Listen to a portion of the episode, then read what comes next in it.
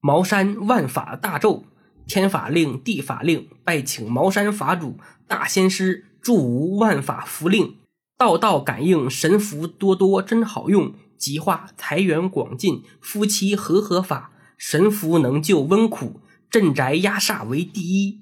神法排阵邪魔经，翻天覆地神魔灵，爱情如愿迷女人，呼风唤雨第一灵，养鸭僵尸神广灵，无缝茅山教主亲敕令，神兵火急如律令。好了， 你这个，你这条咒念的，我的天呐，这个这么长，但凡要降妖除魔，这早都被砍死了。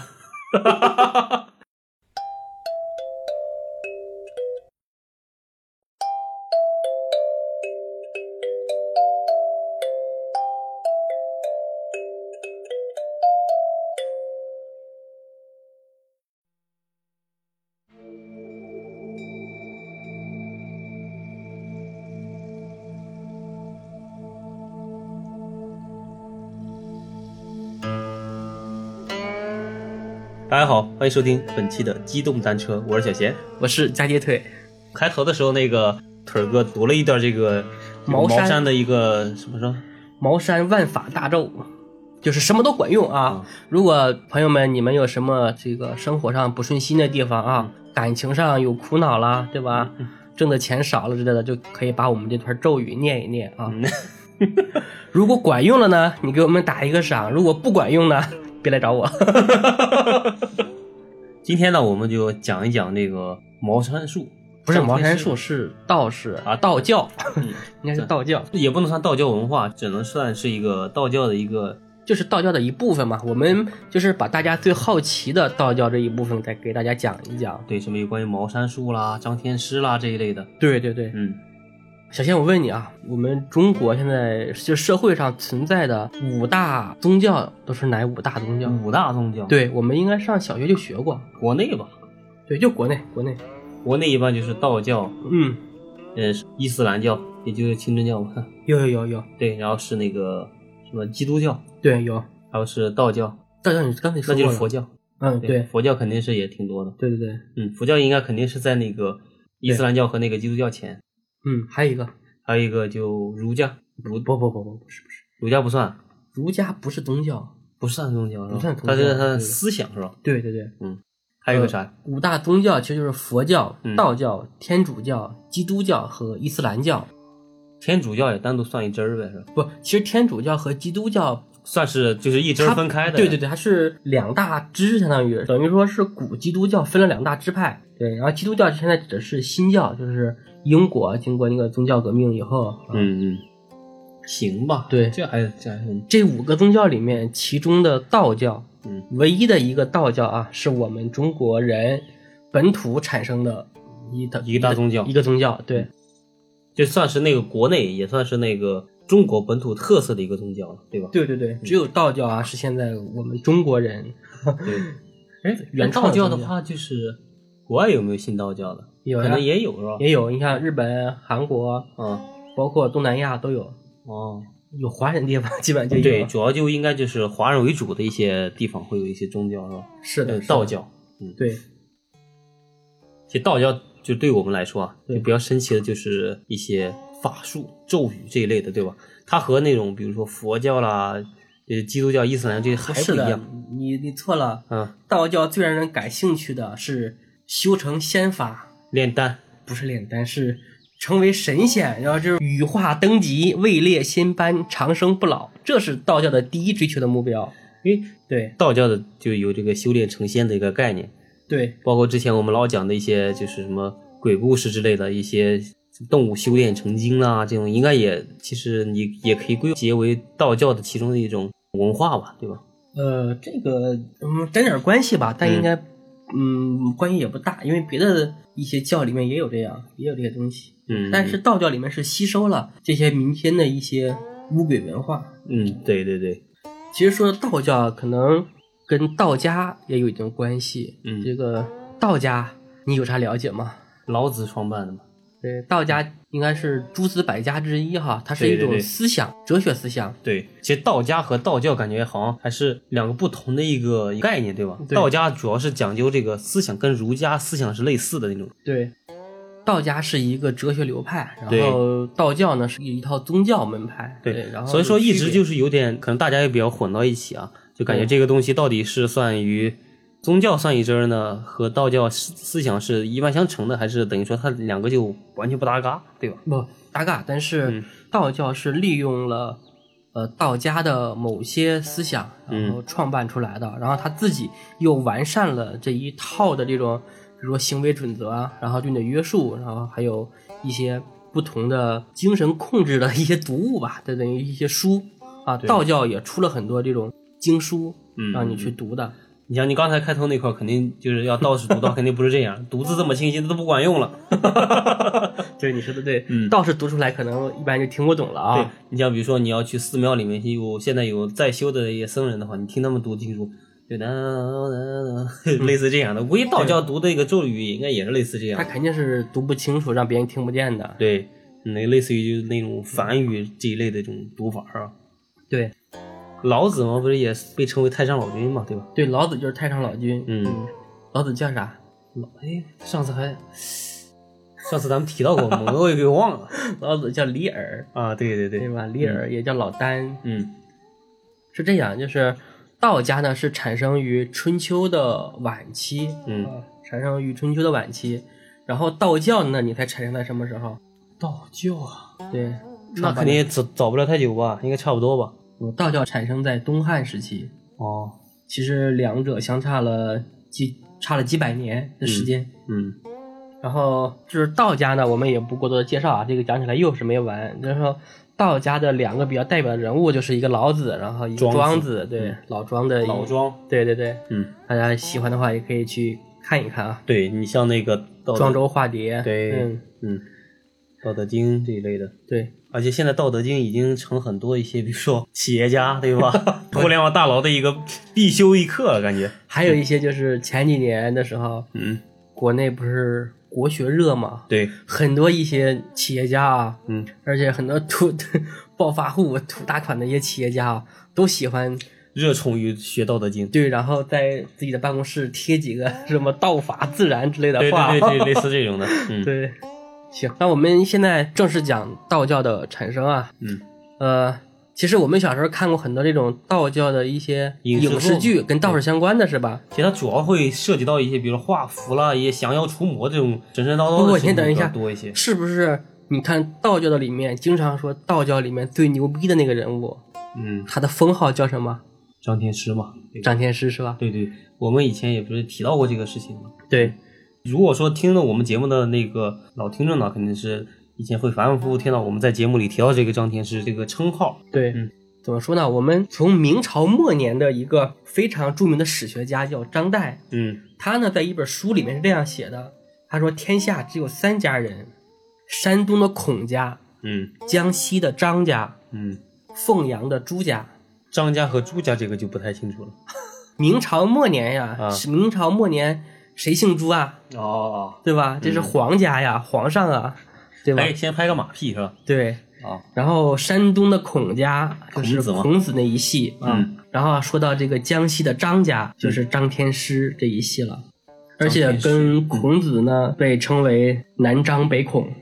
哦。就张天师，他这个其实就是，嗯，就在道家里面来说的话，他就是一个算是一个比较高的头衔了，就法术了，类似于这种比较厉害的一个。如果被评为张天师的话啊，嗯基本上就是道教的最高领袖了。就类似于现在的教皇，或者是那个住持，对吧？对，差不多是这个意思。啊但比住持肯定是要大。那比住持高，住持你只是管一个寺庙嗯管一管一个寺院嘛，但是张天师是管天下管天下所有道士。所有道士。嗯，而且你看之前那个有一阵儿嘛，嗯，比如咱们在看短视频里面，或者其他一些平台上面，就有一些那个什么道家的师傅在上面就是布道嘛，对吧？对对对，啊，然后是还有就比较搞笑的这些段子，就是一个道士说：“你们要相信科学。” 然后是一蹦三尺高走的。嗯，之前还比较火的就是那个有什么道士表演什么清故事，然后飘那种的。对，其实，呃，我们中国人啊，因为道教是我们一个传统宗教嘛，我们嗯每一个中国人实际上多多少少都受到这个道教的一些影响。嗯你像我上初中的时候嗯，那时候住校，宿舍有一个哥们儿，就是看武侠小说啊，看嗯的已经非常入迷了，走火入魔了都快。对，走火入魔了。他基本上两三天看一本，两三天看一本，啊，我操，这速度太就是快了晚上是不睡觉的，就看，通宵就看达旦的看。，对，老师把书没收了，自己再去买。反正他就是看过的书啊，就是嗯尤其这种武侠这种书啊，嗯我觉得都加起来的话，那得有得有他一人高那比人高多了。他两三天就看一本儿，而且有的书还是很厚的。啊！我知道，就以前有有类似于那种跟网文那种合订本儿是吧？对贼厚，跟字典一样，还十六开那种超大的，而且字还特别小，一水水个几万章那种的感觉。对，然后他就是经常跟我们讲，嗯，他说。在中国的名山大川的下面啊， 肯定是由这个有高人在归隐，嗯对吧？我想找个山崖跳下去，然后被救下来，然后学道术是吧？对对对，然后练成绝世武功， 走火入魔了，看那个武侠剧看太多了。出来打抱不平。而且之前不是还老说嘛，道士就是盛世归隐，乱世出山嘛。对，那道士他为什么说乱世出山啊？嗯因为怎么说呢？其实道士跟佛教的有一个比较大的区别啊，嗯，就是佛教呢，它一般是渡人，啊对对吧？比较喜欢帮助别人，嗯对吧？救人一命胜造七级浮屠。嗯然后道士呢，基本上是注重于自身的修养，啊对吧？我我要努力的修行，最后玉化登基，位列仙班，哈，嗯长生不 老，这是这是一个比较明显的区别。但是道士呢，他到后面呢，毕竟说中国的这种文化就是家国文化，嗯他也不能完全的抛弃，嗯，所以呢，有一些道士呢也开始说，在你这个练成了，法术。可以这么说吧，哈，嗯 比如说你掌握了某种的技能以后啊，也是要行走于江湖，然后去帮助别人。嗯，然后道士能结婚吗？我记得道士也不行啊。道士可以结婚，道士可以结是婚这样。我们先大概讲一下，因为我们今天讲主要是讲那个正一派。啊其实道教呢，一共是分成两大派系，嗯一个叫正一派，嗯啊，也叫正一教啊；啊一个呢叫全真派，嗯也叫全真教。全真教是王重阳创建的，嗯他是在元朝的时候。我先大概讲一下，因为我们今天主要讲那个正一派啊，嗯全真教是王重阳创建的，嗯王重阳倡导的是呃佛道儒嗯三家就是合为一体。嗯然后呢，全真教的全真派的教士呢就不太注重于法术的这种修炼啊，嗯他比较注重于约束自身的行为，呃，比较注重比如修炼内丹，然后呢吃素不结婚，啊，这是全真教。有点类似于和尚。对全真教对于道士的要求比较严格，嗯然后正一教呢就比较宽松，相对于来说啊，嗯然后你可以吃肉啊，你你可以结婚生子这些都可以，因为张天师这一系都是一家人传下来的嘛。嗯嗯，全真教比较有名的啊，比如说王重阳、嗯啊，王重阳活死人墓，这个是真有，大家可以搜一搜，嗯，真有活死人墓。然后王重阳的徒具弟，体这个活死人墓是到底是啥意思？就里边就这个应该是王重阳的一个修炼的场所，他那个地方就是大家可以直接搜一下，就直接写的是啊，王重阳活死人墓嗯，就有这个地方。就是应该是他修炼的道场啊，呃，可以这么说吧，闭因关的地方。对这个我没有详细研究啊， 啊这个不太了解，啊嗯但大家可以去网上去搜一搜。嗯然后王重阳下面，比如说全真七子啊，像孙不二啊，然后丘处机啊嗯这些人，然后其中比较有名的呢，像丘处机是比较厉害的。嗯，然后有一部电影叫《纸杀令》，你那个你看过吗？没有。啊，纸杀令讲的是什么呢？是蒙古大汗啊，这个一代天骄成吉思汗只是弯弓射大雕。 成吉思汗指挥蒙古军团啊，是横扫了半个地球啊，就是很厉害。他在打到中亚的时候，当时蒙古大军打完这个城的时候，嗯就基本上是都是要做一件事情，就是屠城。嗯呃，蒙古大军呢，一般在开打之前啊，就先问你，你投不投降？嗯你投降了呢，我就留你们这个城里面人的活命。活路，对，然后就比如说啊，好，你投降了嗯，那就给我当奴隶吧，嗯，就这样。但如果你要不投降，那我就打你，打下来就全屠，只要打下来就屠城。嗯我们历史上有一个非常有名的朝代啊，跟北宋并行的叫西夏。啊，现在我们中国人都知道西夏这个国家了，是吧？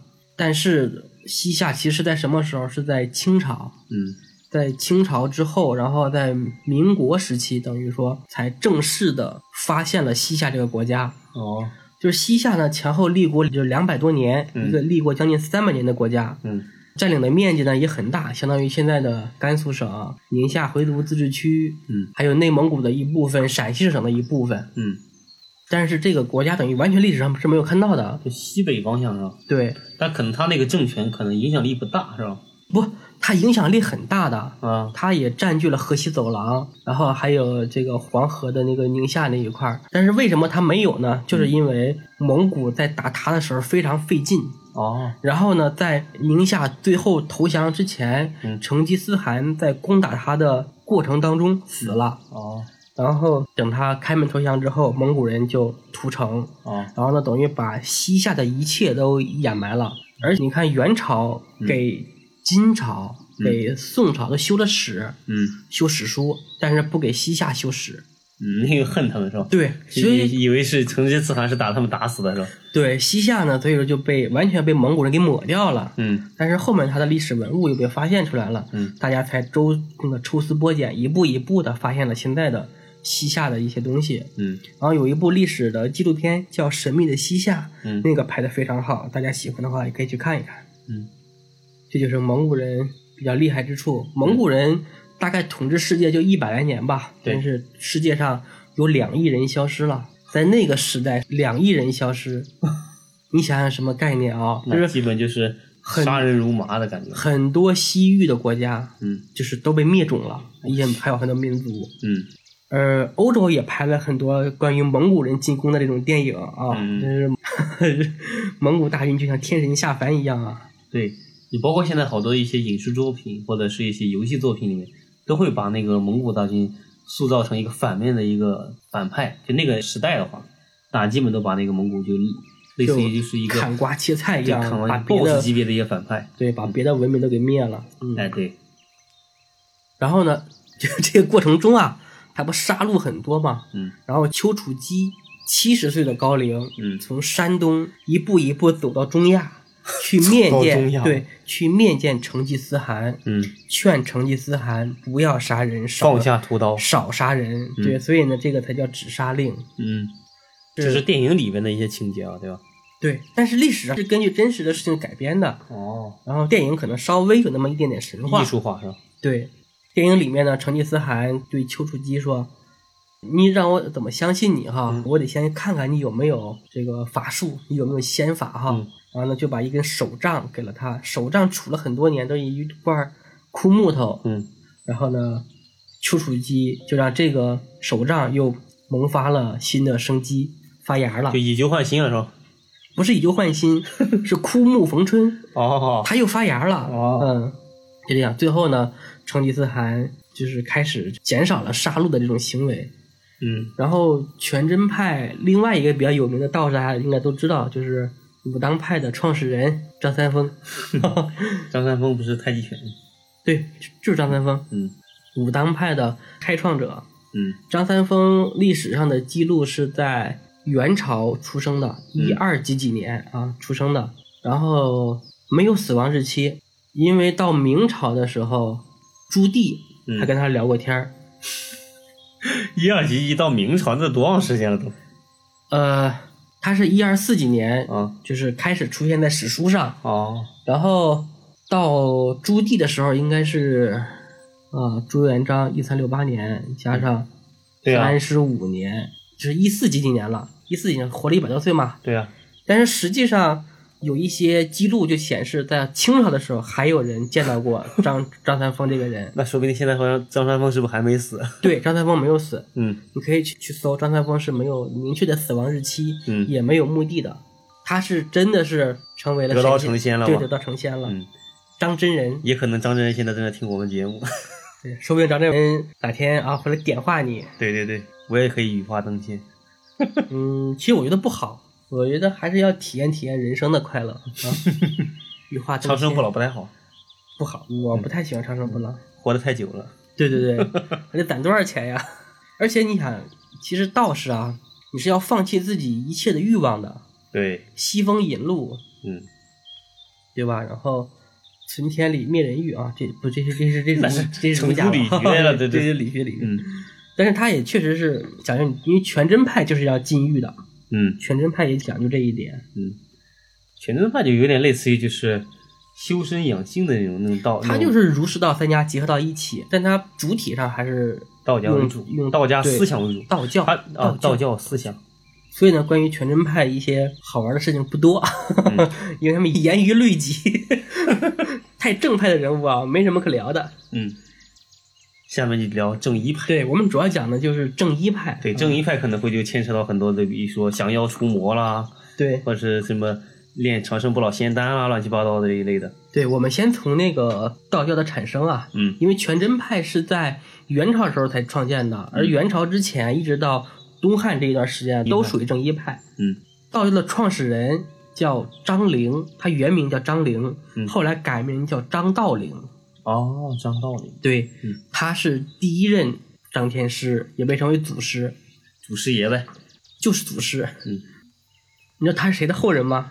不知道。汉初三杰张良的后人，他是张良的后代。嗯，怎么说呢？张良也有点神神叨叨啊。嗯张良在那个遇到黄石公之后，嗯获得了《太公兵法》啊和黄石公的《素书》。嗯，他研究这两本书之后呢，成为了一代谋圣，决胜千里之外，无不如子房。就反正也是那个类似于就偏神话级别的。他很厉害，对、嗯他确实把运筹帷幄啊，把决胜千里之外，嗯善于谋略，很厉害。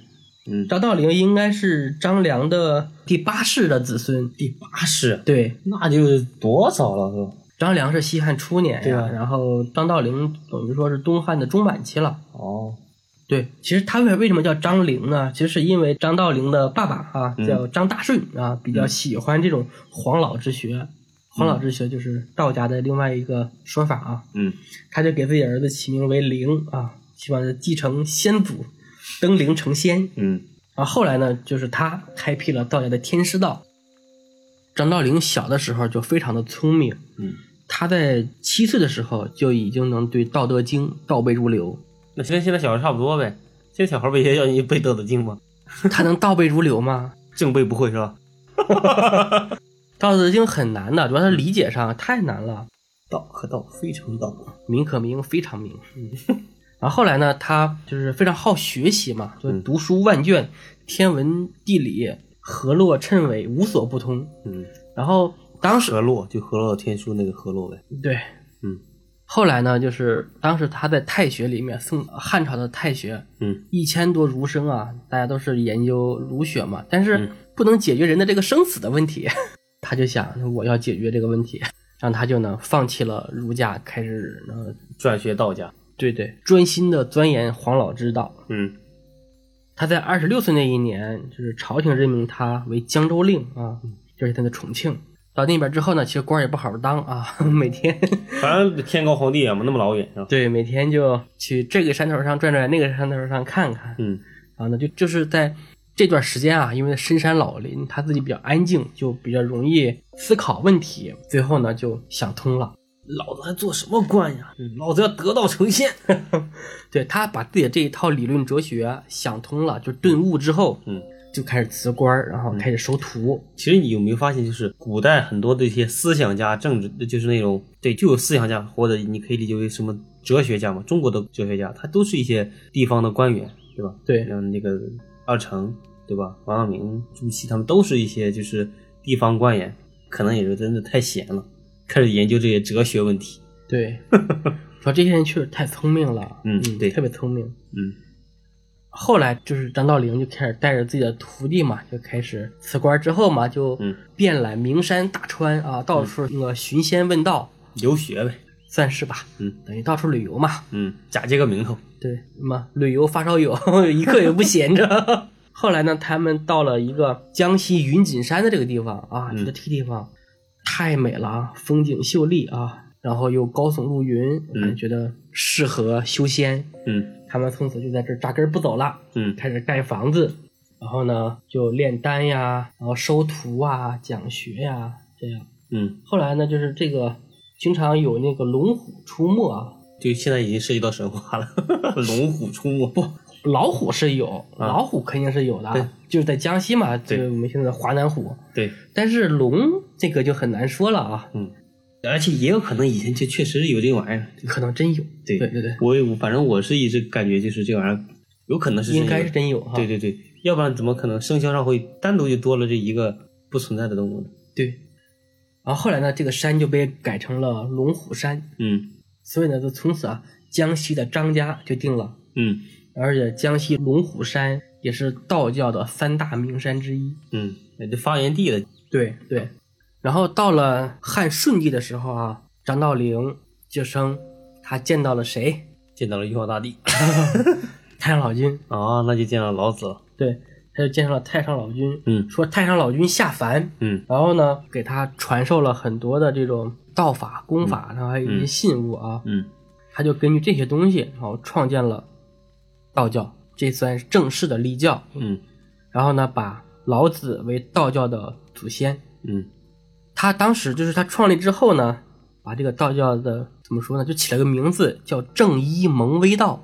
就全称呗。对，正一蒙威道，嗯然后也被称为天师道。嗯，当时呢，他收徒呢也不是说随随便便都行。对、嗯你要想入教啊，得交报名费。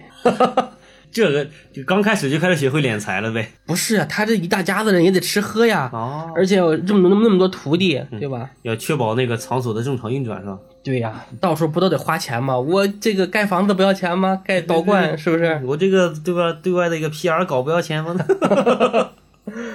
然后他当时的收费标准呢是每人五斗米，然后也被称为五斗米道，有印象了吧？以前他也不算是收钱，对吧？他就收一些粮这一类的东西。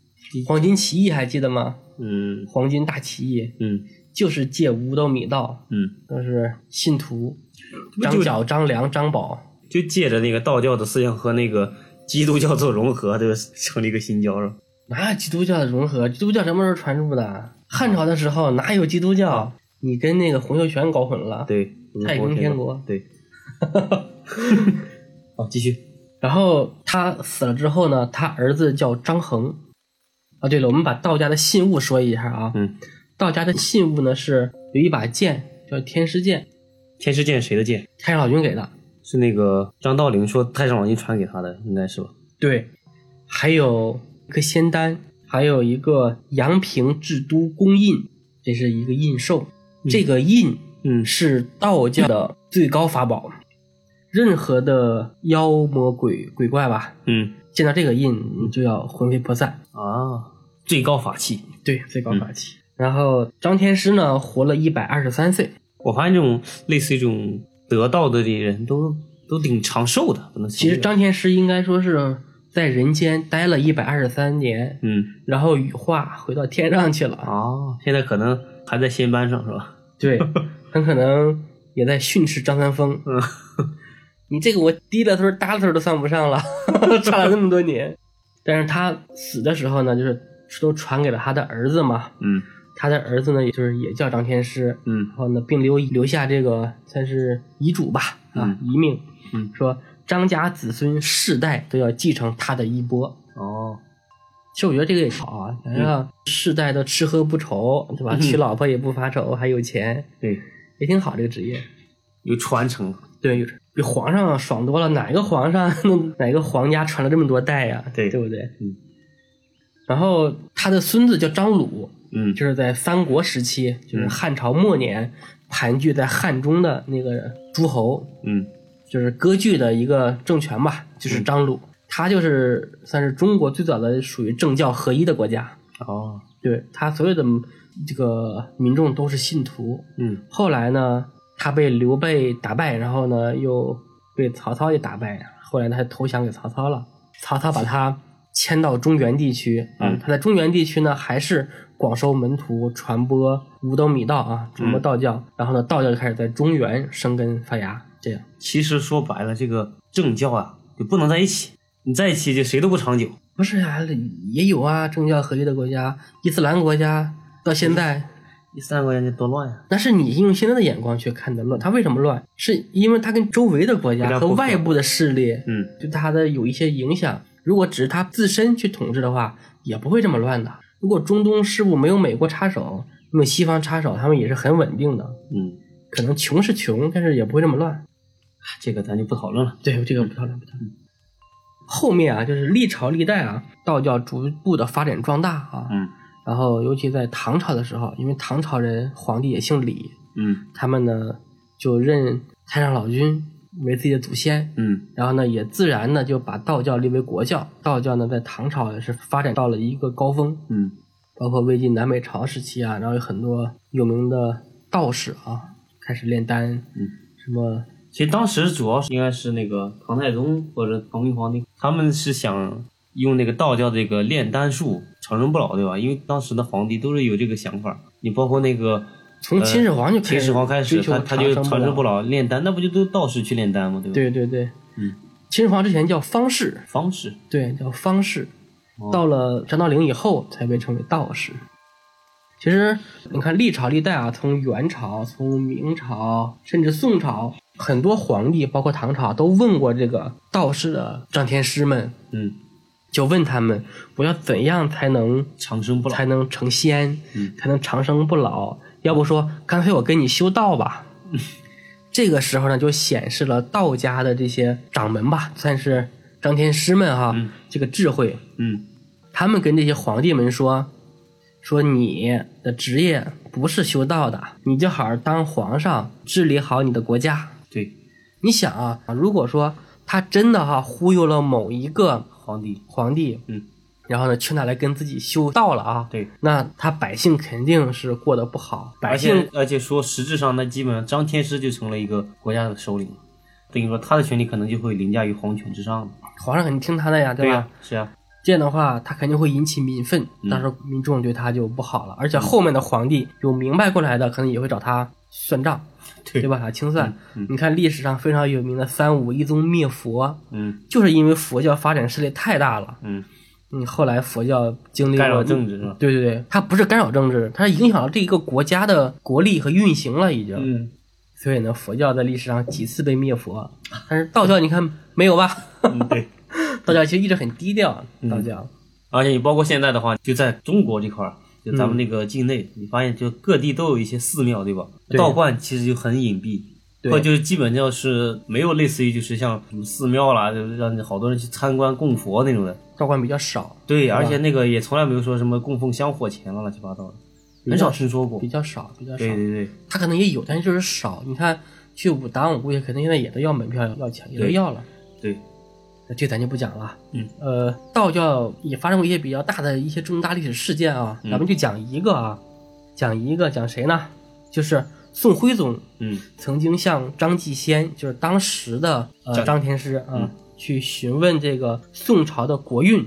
嗯张继先说：“赤马弘扬之道，请修德。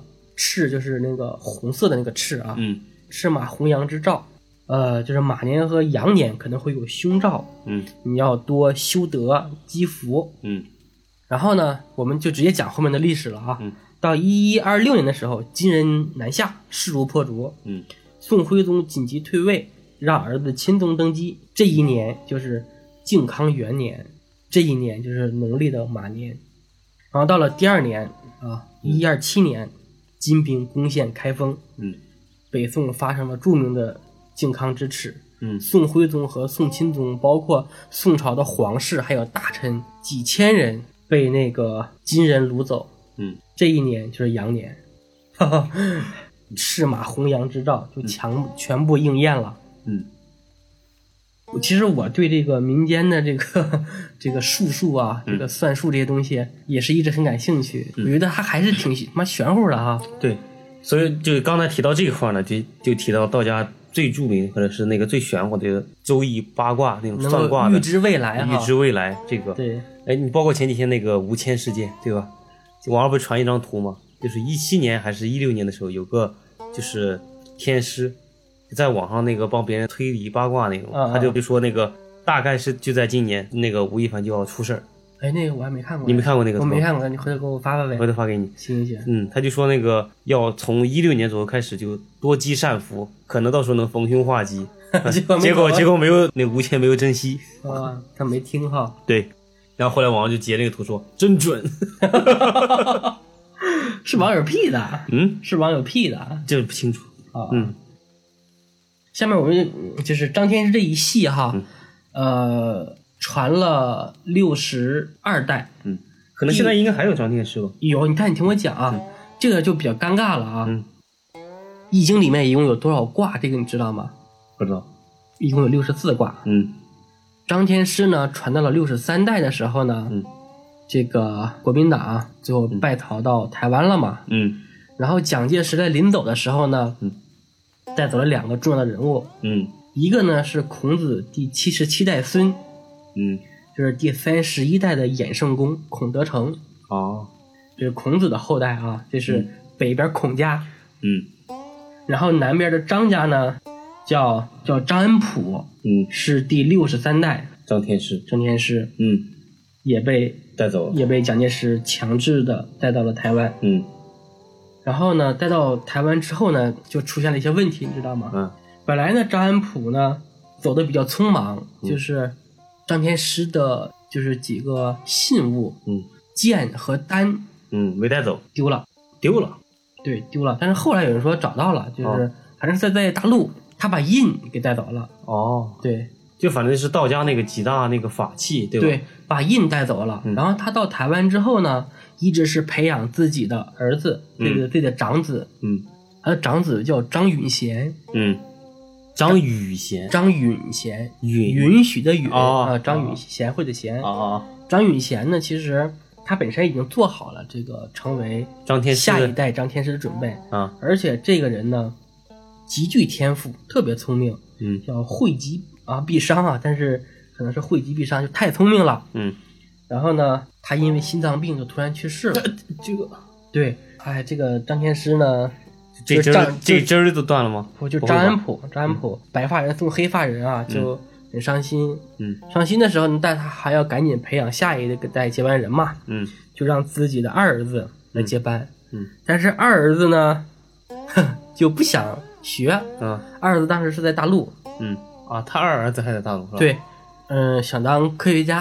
啊，对对对，就所以说道士说相信科学。对，然后就不学了， 嗯不学了呢，然后呢，就只能找到了他的堂侄、嗯啊，堂侄嗯叫张元先。嗯然后六九年张恩溥去世之后呢，两年以后就是张张元先宣布出任第六十四代张天师。嗯但是这个呢，就后面就产生了很多事情啊。嗯就是呢，第一个呢是有一个叫张美良的人，说自称呢是张安溥之子，嗯，而且呢他拿到了那个阳平制多公印，哦，拿到了这个印，嗯有这个印就很牛逼了。嗯但是他到底是不是呢，也不知道。嗯，完了，他也宣布自己是第六十四代张天师，所以这针儿就等于说乱了，到后面乱了对，。然后到底哪个是真的呢？是吧？嗯对吧？这个还在争议啊，就六十三代张天师最后没定嘛，没定呀。他没定，他没确定是吧？不是他定了是他的侄儿，啊，但是后面那个人呢，说是他儿子，然后又拿出来了信物印，哦，又把印拿出来了，那他其实他定他侄儿了，应该把印子给他侄儿不就完事儿了吗？对吧？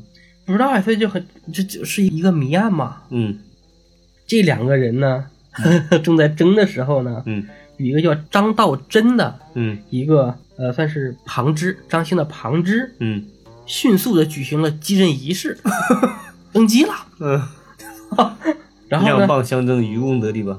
对对，他也宣布自己是六十四代张天师。 嗯，来六十四代除以三个，对，本来是二人转，现在变成《三国演义》。嗯，就是到现在这个争议还没有结束，哦，究竟谁是第六十四代张天师？正统张天师，对，嗯，不知道是那就看谁的那个信物多了呗。对。然后他们也说这个有点玄妙啊，就是《易经》一共有六十四卦，哦，到六十四代的就出现混乱了是吧？，对，可能就要结束啊，嗯这个也难说。嗯当然，现在现在大陆应该是有一个成立的道教协会，嗯中华道教协会，嗯，可能总部可能是在上海，好像是，好像是在上海，好吧，对 居对。然不在江西龙虎山啊，了。这个我们我没有细查啊。嗯，这个就是张天师这一系啊，咱们讲完了。下面我们讲一下这个正一派啊，嗯讲一下正一派。嗯正一派呢，就是因为他在创建之初呢，嗯他有一个理念，就叫正以治邪，一以万统啊嗯，被称为正一。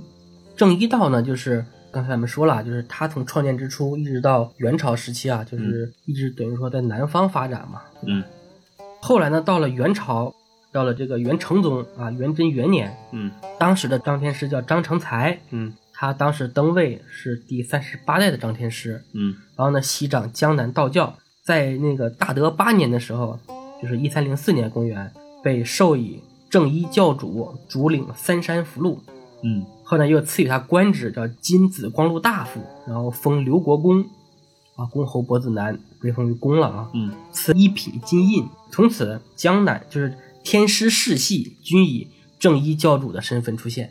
然后正一派呢，就是它有几大特点啊，嗯，有几大特点，其中呢，呃，它有三大福禄道派啊，嗯就是江西的龙虎山，嗯然后江苏的茅山，嗯，还有一个叫格造山，啊格造山、对，龙虎山和那个茅山这块还挺熟还的，听格造过山格造山没听过啊对对是吧？对对对对，可能是呃后代的这些道士啊可能不太争气啊， 没有不给劲 儿。对没有打出这个名声来。对对对，嗯嗯。然后他们主要做什么呢？嗯，就是做福禄斋教。就是什么设坛做法啊，这嗯些东西，然后呢，降神驱魔，宗这些宗教的活动，就搞的类就搞就是现在这一套了，是吧？对，比较神神叨叨的东西啊，嗯比较神秘。然后它下面的主要派系啊，就有神霄派、嗯清微派、东华派、净明派、太一道啊，等等等等，这些都属于正一派里下面的一些分分派支，对啊一些分支、嗯啊，各小组，对对对，嗯各小组请注意，鬼子进村儿了。嗯嗯，这个正一派大家就是了解一下就行了，就是他比较注重于这些神乎其神的东西，嗯，其中啊，它下面最出名的应该是茅山派，对，嗯，茅山道士哈。嗯，你对茅山道士了解是从什么时候开始的？林正英的电影，是吧？，对，而且那个里面会涉及到茅山派，就给我的感觉啊，可能是看的以前看小时候看的那时候，感觉茅山派就是有邪术会比较多一些。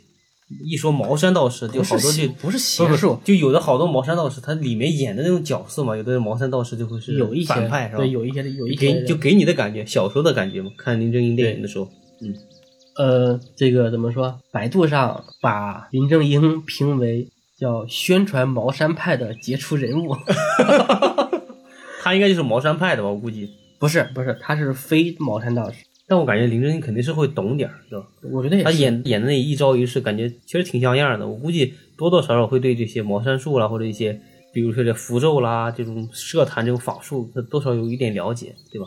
对。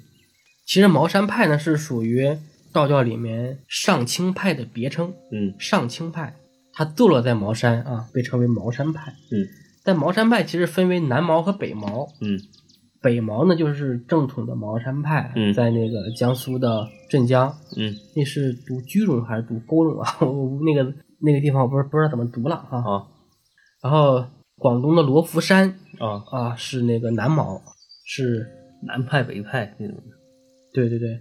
然后你看北边的这个茅山派的创始人是陶弘景，嗯然后南边的那个创始人呢是葛洪，两个人都是历史上非常非常有名的道士，都非常厉害。他其实就应该是从一支儿分出来两个，对吧？对两个人各占南北一派，是吧？呃，可能是先创建了茅山派，然后、嗯呃，葛洪可能是从茅山派往南去传教的时候，又在那边创立扎了根了自己的一个分派的。嗯我自己理解啊，自己理解。呃，还有一个非常有名的人物也是这个派的，李白。李白 是茅山派的，是的，可以可以，可以就跟我今天听到那个毕加索是共产党一样， 嗯，很震惊。厉害吧？嗯，是不是头一次听说？对，惊呆了。嗯，而且啊，我们中国第一个自然科学的呃获得了诺贝尔自然科学奖的嗯医学奖的那个屠呦呦，嗯她在分离这个青蒿素的这个过程中啊，嗯她这个灵感嗯，就是受这个葛洪的影响，啊， 也是茅山派的作用啊。嗯，因为茅山那个他们这个仙术嘛，就有很多就比如说类似于古典化学似的，做一些炼丹啦，这合成了那种基础对化学的工作，我感觉对有对点对像，，嗯，？这是不是很也是一个冷知识啊对，你有这两点，你哪天出去吃饭啊，跟就给妹你吹一波对你跟妹子聊，你就能把妹子砍晕。嗯，呃李白啊、是茅山派道士，嗯 屠呦呦理论上也是啊，他毕竟继承了茅山派的法 术，或者说这个哎，青蒿素是治哪个治疟疾是吧？对吧？大家记住啊，是茅山术这个的的一个为全球人民做出了杰出的医学贡 献。提供了一些基操的一些理论知识，然后呢，茅山呢，它那个地方风景还是很不错的啊，嗯然后被誉为第一福地啊，第八洞天。嗯，那茅山派下面最出名的就是茅山道士哈，对呀、我们看林正英的电影，基本上都是茅山派的道士哈。嗯，其实茅山道士他是产生了很多的这种法术、对，符箓、咒语、阵法，然后所以呢，大家就是特别好奇，嗯是吧？可以驱鬼、辟邪、祈福、消灾。其实我估计这种的一些法术了和灵符这些东西应该是有，但是那个影视剧呢，可能就是过分夸张的一些夸张演绎了，对吧？对对对，这让人感觉就是特别神神叨叨的，对吧？咱们把这个茅山术的这些，就是茅山那些法术啊，咱们大概的聊一聊啊。嗯，嗯这个我没练过，我也不知道啊，我只是查了过的一些资料聊聊一聊啊。 大哥，不是不是大哥，各位大哥，对各位大哥啊，不不要较真儿。对，不要较真儿你啊！要如果听错，如果说你是这个道上中人，或者知道我们说错了，就评论区里指正我们，对吧？对对对嗯，对我们虚心学习。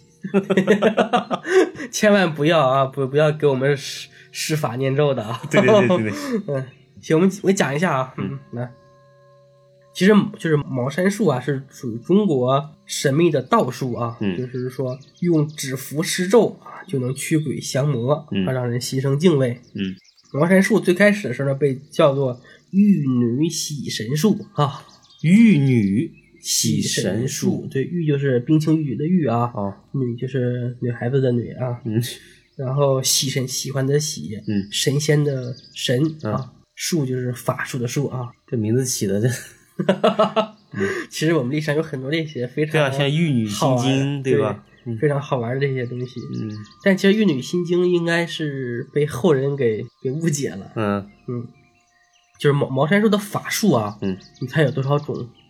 几百种，对，茅山的法术啊有几百种之多啊，嗯其中就有一些比较具有攻击性的法术啊，嗯，比如说五雷咒啊、天雷破啊、玄冰咒，听这个名儿就是你是很厉害的哈。对对对火云咒，啊就类似于就是那种黑化的一些咒语了，对吧？对，还有一些静心咒啊，比如说圣灵咒啊、金刚咒啊、降魔咒，还有超度亡灵的等等等等，反正很多很多啊。 嗯咱们也不挨个讲，讲我也不会啊，嗯 就大家有个了解就行了啊。嗯我们都有有一套咒语，就像我开头念的那个啊，嗯，大家也可以学一学。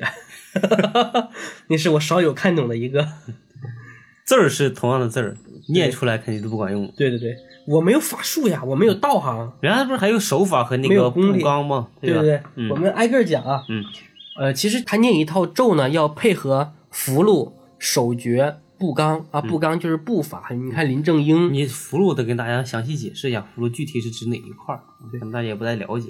符箓其实大家应该都看过，道士就是画一张符那种哈，有嗯驱鬼，有降魔，嗯有贴僵尸脑门上，那就是符嗯啊，也叫符箓。嗯其中符箓呢，它分成五个级别啊，嗯五个级别，就按颜色来划分的，就是金色、银色、紫色、蓝色和黄色。你看咱们看的基本上都是黄色的，对，它为什么不用别的颜色的呢？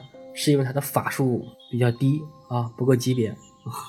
就是黄色是入门级别的，对吧？对，威力最大的呢就是金色的符箓啊，哦然后银色次之，紫色、蓝色又次之，嗯威力最低的就是黄色啊。嗯很多的道士啊，由于悟性一般， 啊终终其一生嗯啊，都只能停留在使用黄色的符箓的这个道行上。其实确实是啊，你想很多那些高深牛逼的人物啊，他们肯定是绝顶聪明的啊。对，你不得不承认是有天赋和天才这一说的。是的，是的，嗯对。而且对于这种道法来说，不是每个人都能理解的。呃，比如说啊，小贤你就是一般的道士啊，嗯比如说你这个道行很一般啊，然后呢，你要强行啊使比较高深的这种符箓啊嗯画这种符，其实大部分情况下啊，你是因为法术法力不够，嗯，你是无法实行的。就是画出来白画，对吧？不管对用，，但如果你强制的实行的话，嗯，你可能会被这个符给反噬。其实相当于是那个对吞噬你的一些法力，对吧？对对，然后轻者啊，还比较轻的啊，嗯嗯会神经错乱啊，经脉错乱啊，神 经错乱，对，神经错乱不就神经病吗？ 经脉错乱，嗯半身不遂，半身不遂是最轻的。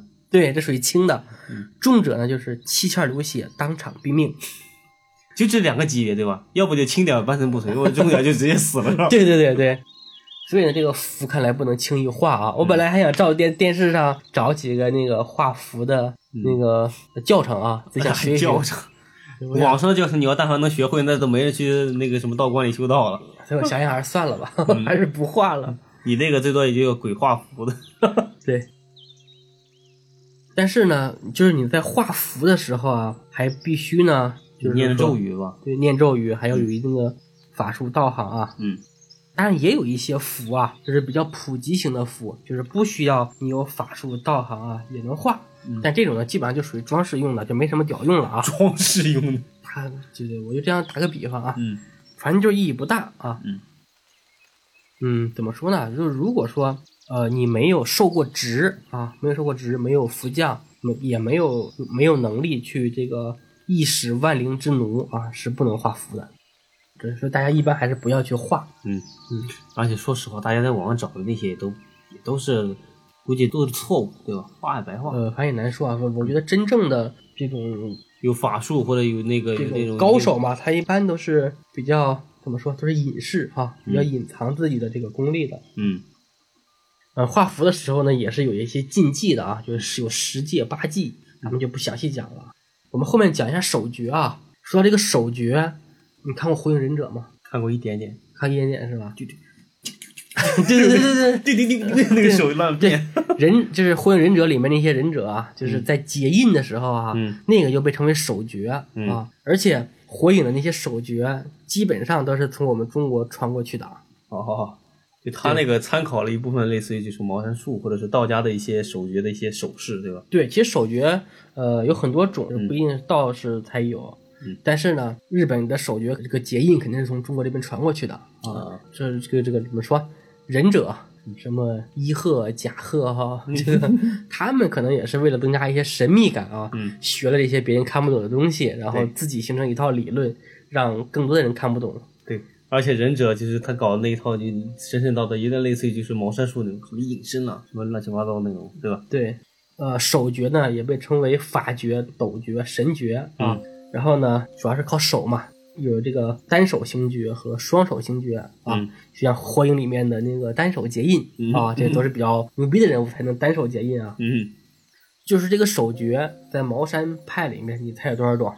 那也得起码得上百种，我感觉。对，有七十多种。学会这么手诀，他得也得下点功夫啊。对，而且这些名字啊，有左雷右雷菊、嗯白鹤、杨柳、玉镯、小金蝉啊，这些、哎呦我操啊，什么五黑、毫光、泰山、紫薇、丹斗、药叉、三叉、金龙、金莲、神虎、啊，嗯好了，巨魂师傅别念，师傅别啊，念，好好好，行，这整的反正基本就是一些比较神叨的一个字，再加上一个动物，对，还有飞魂过 海、穿山独龙啊、哎呦天罗地网、嗯大猪头、小猪头， 对，这就是手诀。啊嗯，下面还有步法，也被称为步罡。嗯其实步罡呢，就是其实它大部分是参照于我们天上的这种二十八星宿呀，还有嗯天上的这些星星的方位啊、形成的这种罡法啊。就是步法，对吧？就你在步骤或施咒的时候，就会需要走一些步阵，对吧？对对，这这个步按照一定的一些套路来走路。对步法呢，又被称为走方位啊，道家术语称步罡踏斗啊。 嗯这个步指的是雨步，嗯呃，斗呢指的是北斗。嗯，呃，什么叫雨步啊？雨步那个雨就是大禹的禹，大禹治水的那个禹。嗯啊，禹步者，盖是夏禹所为术啊，大禹发明的这种法术，昭义神灵之行步啊，就是按照一定的操作程序嗯去进行的一种动作。然后像这个呃，他在大禹治水的时候啊，就通过这种方法，就是召唤了很多的法术吧，上古神兽，对，剑鸟这个禁咒令大石翻动， 哎呦，这反正很写的很玄乎啊。嗯，然后像这个斗呢，就是呃二十八星宿啊，以斗宿魁罡之象，或以九宫八卦之图嗯走那个方位啊，反正很神奇哈、很神奇。然后这个步罡踏斗呢是有三十余种啊，八卦罡、和合罡、如哪吒罡、大弥罗罡。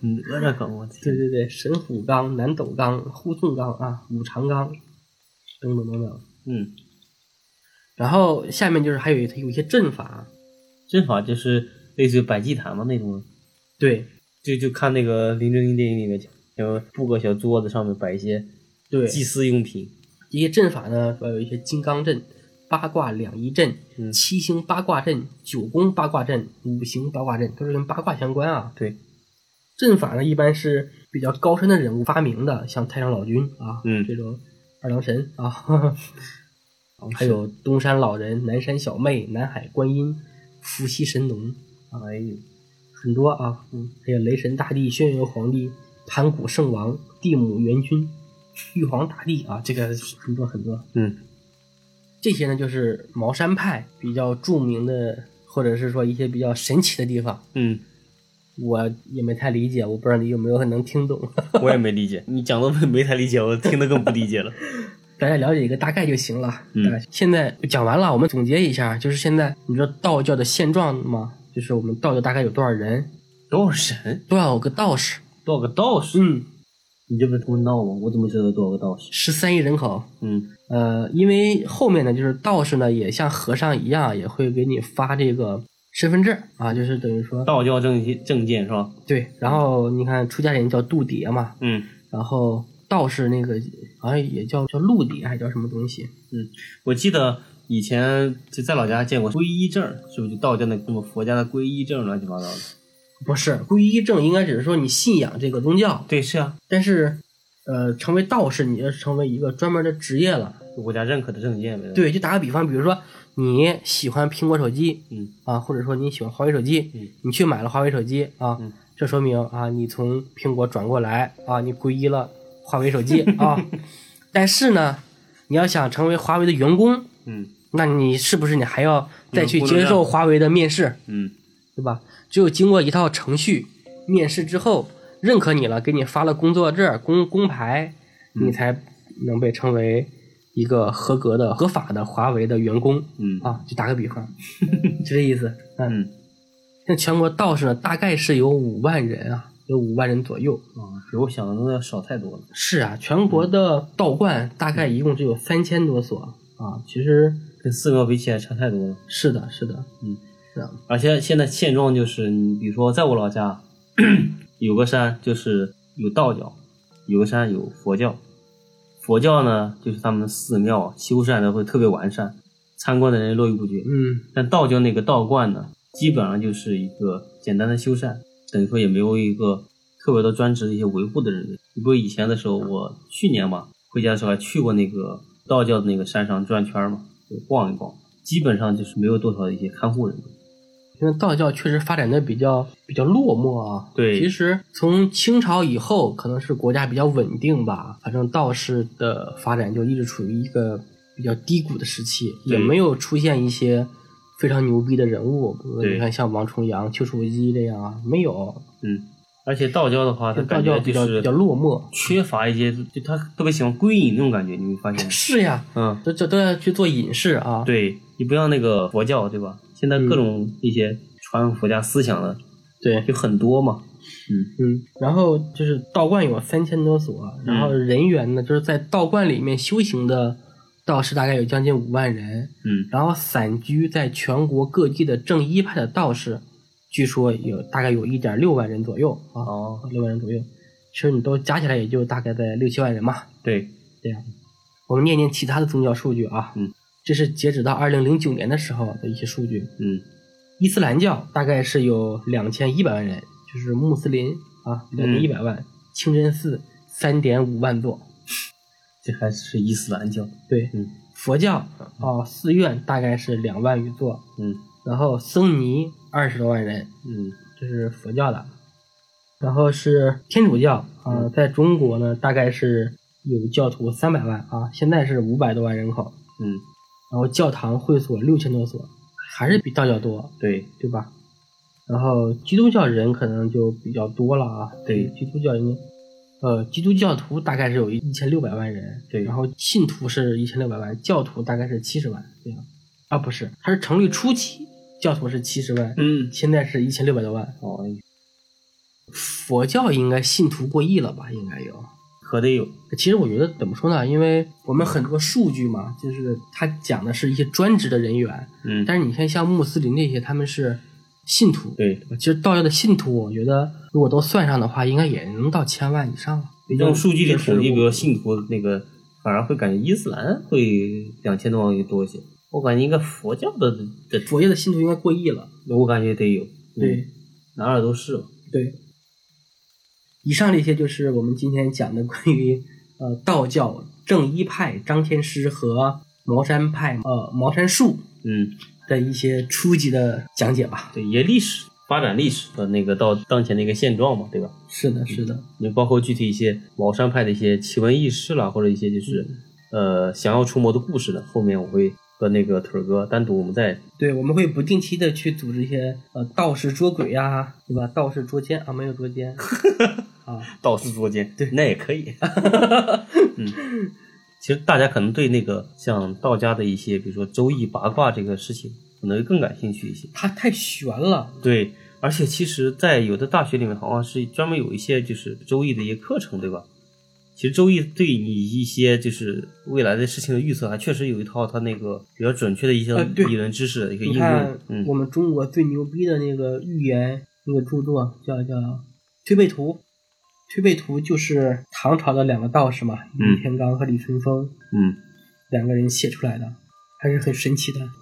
对，而且推普图好像预测到到现今，是吧？对，推背图一共有卦象，好像大概一共是有六十几个吧，嗯，好像是，要不就是五十几个，反正已经被验证的大概是有三十几个了，然后还有二十来个吧没有被验证。还没到点儿。反正最后那一个那个谶语写的应该是我们中华啊统一全球。是吗？是的，是的，好像是啊，好像是。嗯，不知道你要感兴趣可以去看一看。对，我们可以查找一些资料嘛，把推背图这些东西，如果说我们哪天有底气啊，整理好的话，给大家再分享一下。这个我已经看过很多遍了，但是我还没是看懂是吧？对，还是不得要领。嗯，可能对里面的一些就是专有的卦象解释，可能咱们就可能解释不了了，对 吧？反正后面有兴趣的，我想我可能会真的去茅山一趟啊，去看一看。可以，可以，可哥还是有一些理想和追求的。我想追求长生不老，可得长生吗？ 那孙悟空去修道的时候哈、嗯可得长生吗？对吧？其实《西游记》写的很奇怪的一个地方就是，孙悟空明明是学道的人啊，最后居然入了佛家。其实整个《西游记》啊，它对两大那个其实《西游记》对道教和佛教他们是有一个做到了一个统一，嗯，对，就两两路仙班呢，他们感觉就是还很友好。 对，而且其实，在那个整个《西游记》里面，对道家和那个佛家都没有一个比较正向的一个描述。哎，对了，你看说到说到老电影啊，嗯，就老电视剧，你看那个李连杰版的《少林寺》，嗯然后包括《西游记》，就是孙悟空在菩提祖师那里去学艺的时候，不有一段就是各个道士练武吗？嗯，他们打的都是真功夫。啊，那时候的时候，都对，真的我去，你现在去看看那个动作，真的是行云流水，打的特别自然。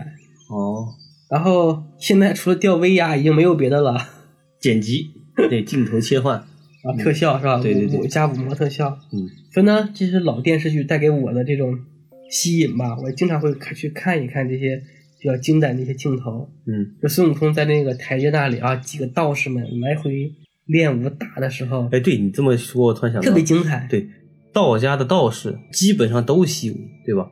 嗯，而且他们会练一些就是一些奇门遁甲咱就不说了，那种就比较太玄幻了，就正常的一些就就像那个网上会有一些什么飞檐走壁这些的，但不是， 但现在好像还也在尝试一嗯些一些练这些东西。现在有一个比较有名的道士是叫陈师行，武当派的一个人，好像有一他点经常会印象，拍一些视频，大家感兴趣的可以去看一看。嗯而他的很多功夫，大家可以去看看，还是挺真实的。嗯。那行，嗯行吧，这一期也就讲到这儿吧，也感觉也没有给大家准备太多有趣的故事，因为这些东这期西太干货了，对都是一些比较偏向于一些道家的一些发展历史了，包括一些就是基本都历史。 对嗯，反正大家如果听完了，啊可能跟一些啊不懂的人去吹吹牛逼啊， 也还可以。嗯，可以作为一些就是比如平时聊天的一些谈资嘛，对吧？对对对，行，那我们今天就先到此结束，好的，讲到这里吧。就到这里，嗯，拜拜。嗯，拜拜。